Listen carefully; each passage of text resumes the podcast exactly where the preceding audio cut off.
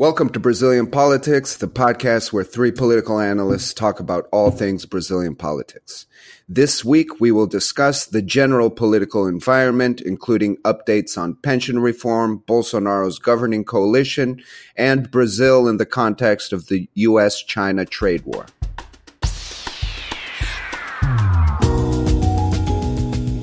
Welcome to Brazilian Politics. I'm Michael Lopez, and I'm joined by my colleagues Lucas and Thiago Aragão. Thank you for joining us once again. Hello, listeners. Glad to be here. Hello, everyone.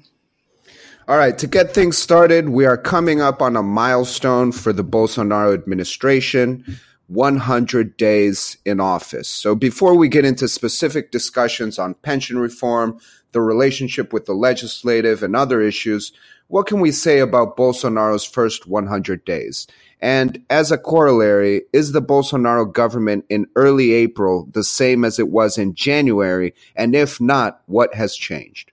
Michael, I think uh, this is a government that has had a lot of obstacles and problems in the first three months, mainly created by the government itself. We haven't seen uh, a lot of external factors or the opposition uh, creating difficulties for this government. I think the main uh, obstacle and objective of this government, uh, looking back at the first 100 days, is adapting to the reality of Brasilia. This government has had an electoral victory, uh, which was centralized a lot in anti establishment strategies.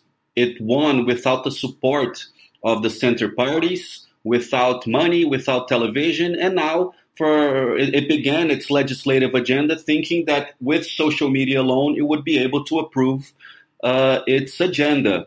The thing is, Congress had another plan, pushed back, uh, made the government suffer some defeats, and now the government, it all looks like it's starting to step back into reality a little bit um, uh, later than the expected. Also, Michael, uh, this government is still trying to find an identity. Uh, during the campaign last year, the rhetorical was very clear. It was a rhetoric of uh, attacking uh, the PT, the Workers' Party, trying to rebrand as this right wing, liberal in, in economics uh, potential administration. And when the new year came, they're still struggling to uh, fortify this view that they are, in fact, a right wing liberal administration. So it, many people in the government claiming to be so uh, are not fully aware what it means to be a prospective right wing, uh, while many are still a retrospective right wing. So what we see is a lot of narrative regarding history and, and very little narrative regarding the, the depth of the programs that could come from now on. The only place that we see this happening with more strength and more sophistication is the Ministry of Finance, as the Ministry of Finance is creating um, several proposals, not only for the pension reform, but in several other areas as well that matches precisely the agenda of a liberal uh, right wing administration. Thank you, Thiago. And thank you for mentioning pension reform. I think that's always one of the top concerns for our listeners. Um, and moving on to pension reform, Paulo Guedes will finally make it to the lower house's Constitution and Justice Committee this Wednesday to discuss the pension reform proposal after failing to attend the committee last week can we consider Paulo Guedes the main articulator of pension reform and especially the need for pension reform? And who are the other key players? Guedes is definitely a key player given uh, the power that he has over the Ministry of Economy, a super ministry which uh, has now the Ministry of Trade, parts of the Ministry of Labor, uh, and other former ministries as well. Another player is Rogério Marinho, the Secretary of Social Security, who is a former congressman, so he is a breath of fresh air in a very technical Ministry of Finance. We also have Rodrigo Maia, who is very engaged in approving the pension reform. As I said in a couple of um, last episodes, he sees this as an opportunity to become the poster boy of an economic recovery in Brazil but also the government will have to find other leaderships along the way, especially if it starts negotiating deeper with the Congress. Once once it negotiates with the Congress in a in a more uh, long term way, I think naturally we'll, we will see leaders from the center party more engaged uh, in this approval. I also would like uh, to mention uh, the chief of staff, Onyx Lorenzoni, who in this role as chief of staff, he has a very prominent uh, activity in the negotiation with Congress. He is a former congressman himself, and he's also a key player. And also Bolsonaro, who has a strong image and influence uh, among his former colleagues in the National Congress.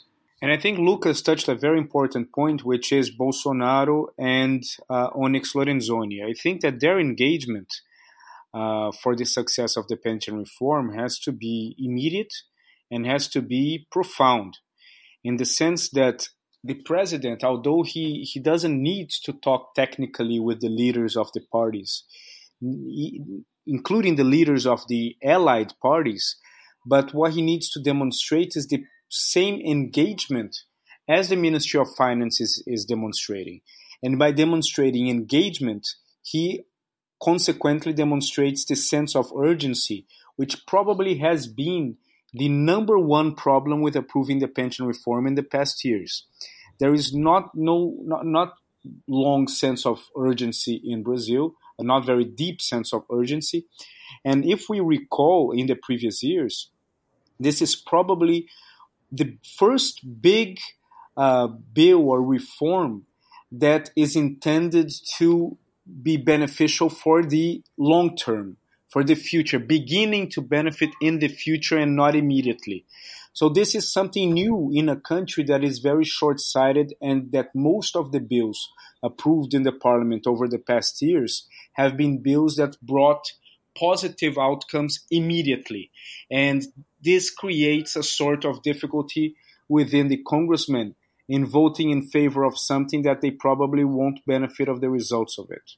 Uh, thank you, thank you, Thiago. Indeed, the the articulation, the political negotiation of the executive and the legislative has been uh, the focus of a lot of criticism early on in this administration.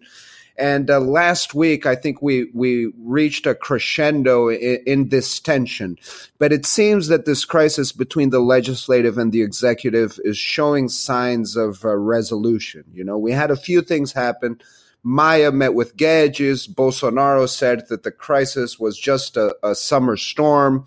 Um, the lower house uh, sent a tough message to the executive with the compulsory spending um, constitutional amendment, and we can get into uh, into that in a little more detail in a little more detail uh, later on. But is is the crisis really over? Is it that easy? And uh, what what lessons have been learned in this uh, early period of tension between the executive and the legislative? Michael, I wouldn't say that the tension is over, but we do see some signs, and we will see some signs in the in the upcoming days uh, that will show if this tension is uh, actually diminishing. For instance, the House of Representatives and the Senate they have an important week this week. Uh, two examples: the House of Representatives will meet tomorrow. The leaders of the House of the parties will meet tomorrow to decide what is the agenda of the week. It's very important to see what the leaders decide. If they decide to vote some bills that are fiscally damaging to the government, such as the Kandir law, uh, which uh, gives back to the municipalities uh, and to the states some compensations for the reduction in a tax. This could represent a 40, 39, 40 billion reais of damage to the central government. If the House of Representatives puts this in the agenda, it's a signal that the tension is still there. Another example is the Senate, which will vote the, the constitutional amendment of the compulsory spending, uh, which forces the government to devote 1% of liquid current revenue to collective parliamentary amendments. What does this mean? The Senate will vote. If they vote and approve, it shows that the tension is not uh, as over as we might have thought. However, the government is trying to approve it, but with changes. What does this mean? That if they change the constitutional amendments for compulsory spending, it would have to go back to the House of Representatives and go through all the process, such as Constitutional and Justice Committee, a special committee, and then two rounds in the lower house floor. So these signals, it's important to see and to look uh, uh, what is not that much in the spotlight. I was taking a look right now at the agenda of Paulo Guedes tomorrow. Guedes was not meeting a lot with congressmen. Tomorrow he will meet with the entire uh, group of, of congressmen from the PSD, a very important center party, and he will also meet with the congressman from the PRB. So it's important to look at these signals to see if the tension is actually reducing and if the government is trying to improve this relationship. And I think it's getting better, uh, but it's always difficult to measure the, the future, especially on such uh, an impulsive government such as Bolsonaro. And to conclude this explanation uh, from Lucas, uh, I was talking with uh, some uh, members, some foreign investors uh, yesterday from New York, and we were talking precisely about the, the tension between the executive and the, legisl- the legislative. And one of them said something very interesting. They said that the, of course, every tension between the executive and the legislative will always end, and will always end relatively soon the problem is what triggers the tension. In certain administrations, it, it takes more to trigger a tension between the two powers. Uh, in other administrations, it takes much less. So their fear in relation to to what could be the extra black swans that can delay not only the pension reform but every other bill of interest for those who wants to put investment in the country is how small of an issue is enough to create a tension between the executive and the legislative. If the two sides, particularly the executive, throughout the next months, don't raise the bar in order to have tensions only when the matter is worthy of tension, we can have further blockades down the road that can become a habit and keep on going not only this year but and next year and affecting every other thing of interest of the government. Thank you, Thiago. That's very well put. Uh, going going back to what Lucas was saying, um, we had the lower house approved this compulsory spending constitutional amendment uh, in record time. And I'd like to add that this is the same type of legislation as pension reform, which goes to show that Congress is able to approve constitutional amendments quickly as long as they're engaged uh, in, in, getting this thing approved. And I would also like to add in Lucas's list of bills and, and decrees to keep an eye on there's also a possible Senate discussion on the bill that annuls the presidential decree that removed visa requirements for citizens of the US, Australia, Canada, and uh, Japan. And that, that could also uh, be approved in the Senate, which leads me into my next question, which is we have specific pieces of legislation progressing in the lower house. We have other pieces of legislation in the Senate both the lower house and the Senate are presided over by members of the DEM party of the Democratas. Um, and I'd just like to hear a little from you on the differences between the relationships uh, with the executive and the lower house and the executive and the Senate. Is it the same type of relationship? Uh, what are the key differences? Michael, DEM has a very strategic role in this government. And when I say st- strategic, is in their own interest. The DEM uh, had a very important role on the Michel Temer administration. Rodrigo Maia was president of the House during Temer's administration. He was responsible for helping uh, Temer approve the labor reform, changes in in in outsourcing, uh, changes in other uh, regulatory aspects. He tried to reduce the barriers for the entrance of airlines, foreign airlines in Brazil. Uh, and obviously, he helped Temer not get ousted by the Congress when he was uh, involved in the JBS scandal. That gave Maia a lot of power over the Centrão and gave Maia a lot of power over the executive branch, even with political nominations, which he doesn't want to lose right now. So DEM has an interest in keeping uh, things under control and the Congress motivated because they have a lot of influence still uh, from the Temer administration into that. Uh, another point is that the House is a much uh, problem, more, much more prob- problematic um, uh, place because they have 513 congressmen. over 25 parties, and the negotiation is sometimes very individual, while in the Senate is a more institutional uh, role, especially in the Constitution and Justice uh, Committee in the House, which is a first discussion. Uh, it's extremely important to start things well. So the DEM has uh, a lot of power in getting the ball rolling. So I think that these are the main differences on the House or in the Senate. The House is a much more individualized conversation when things are not going very well, and in the Senate is a much more institutional conversation. And just to finalize, another aspect is that the the social security reform starts in the House, so it arrives in the Senate with a lot of motivation uh, to keep the ball rolling. So the House has, in my opinion, at this moment, uh, a much more, more important and much more difficult arena to negotiate the pension reform.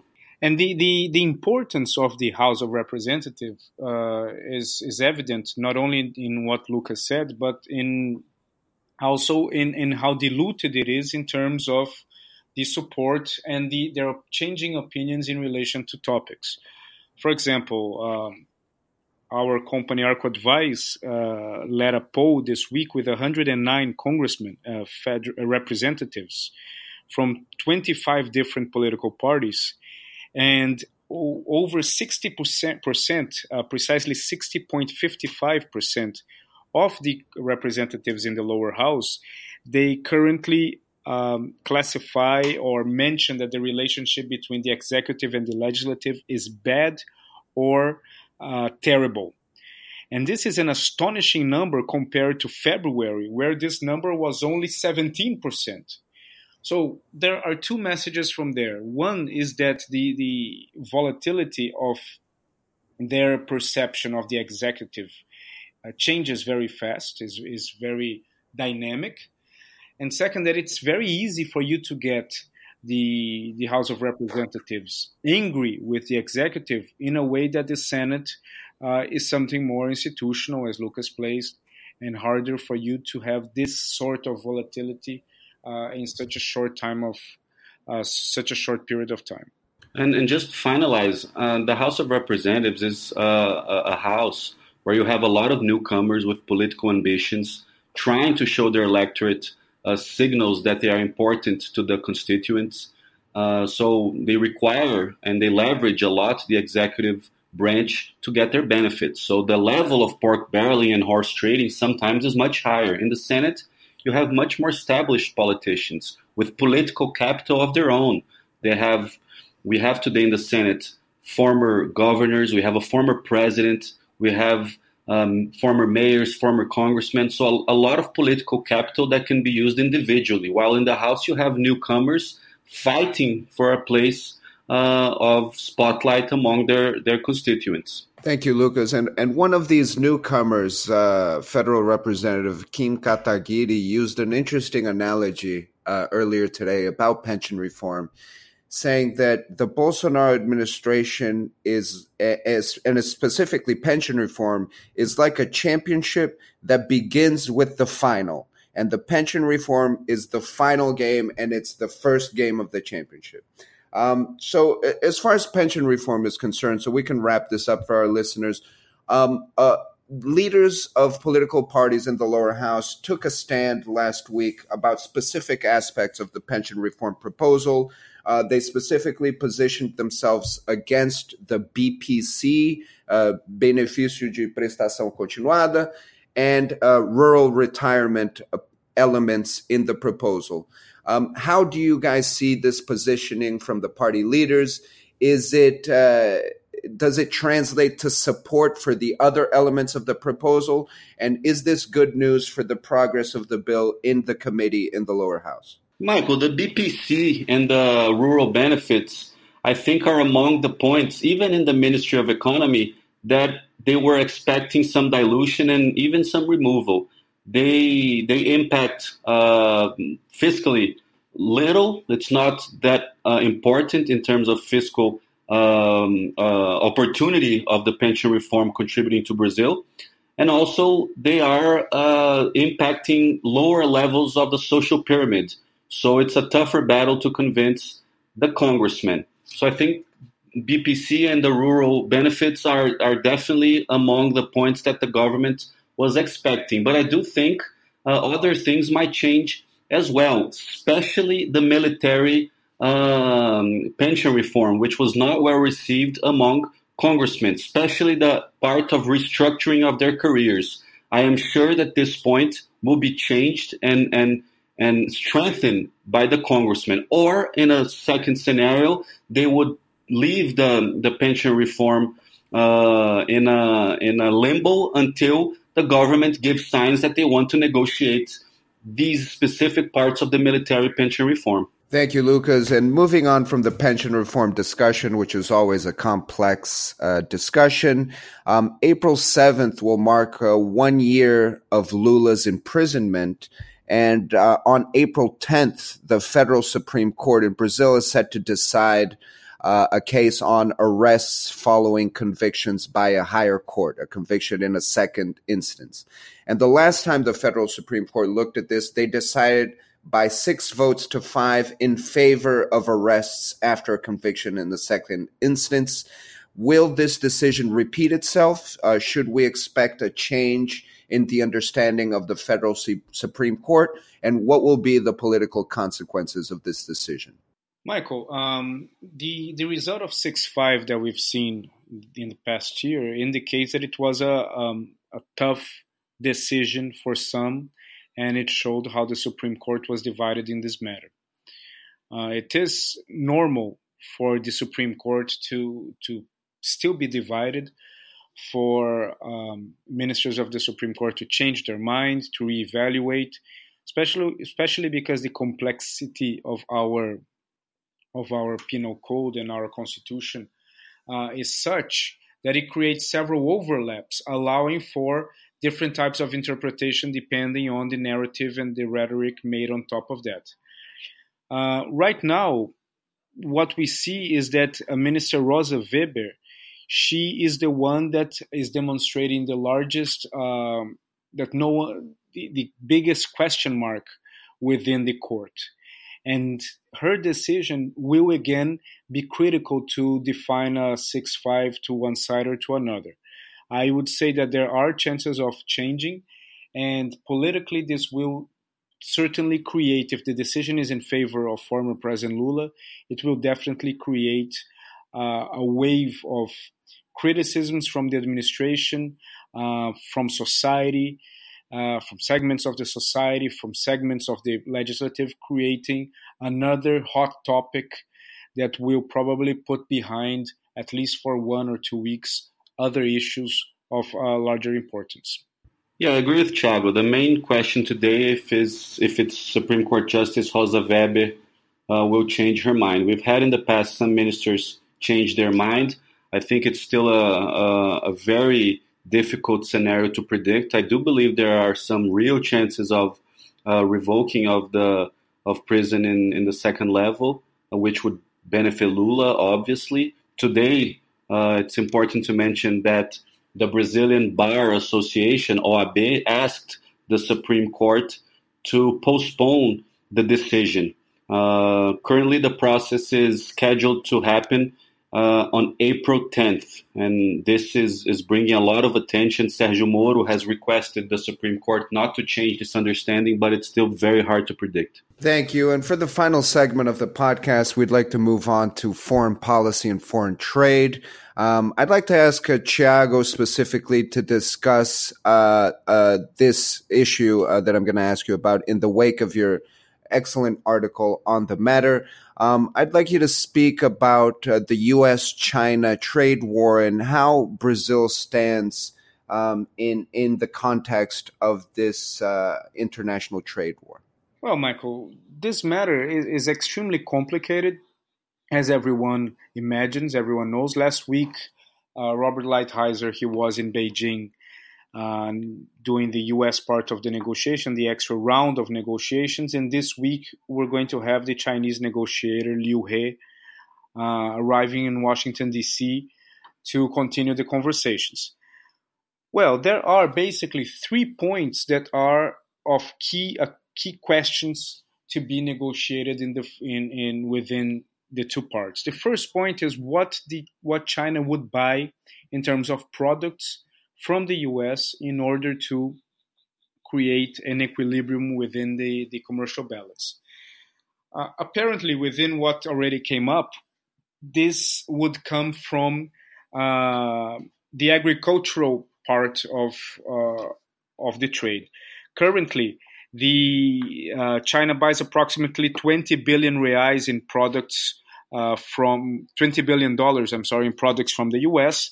And part of the expectation is to more than double that, bringing to 50 billion dollars. If this happens, naturally, China cannot uh, accommodate that amount of, uh, of, food, of soy, of beef, of poultry, of other uh, issues which would probably lead them to buy less from a different country. And this different country mm, likely could be Brazil. So this the, the increase in acquisitions from China within the US is likely to harm Brazil uh, sufficiently in terms of our exports to China. Second, there is the question of um, intellectual property and patents which is something, and, and also cybersecurity, which are of great importance for the US, while the Chinese are playing aloof. And the reason that the Chinese are, are opening up the possibility of more than doubling their imports from the US is to try to make a compensation for not touching these topics. And by not touching these topics, their key interest is because uh, this deals with national security on both sides. The US knows that China uh, has an edge in terms of their technological advances for the fact that they do not follow the same rules in terms of uh, intellectual property, while the Chinese they know that they also ha- are developing an edge in terms of artificial intelligence and cybersecurity and quantum computer, etc., precisely because they don't incorporate intellectual property within their agenda. And third is the biggest question also of how those things can be monitored. Uh, which is more of a US question than a Chinese. In order to wrap it up, right now we are in a moment that for the two sides to take it slow uh, can be a good idea.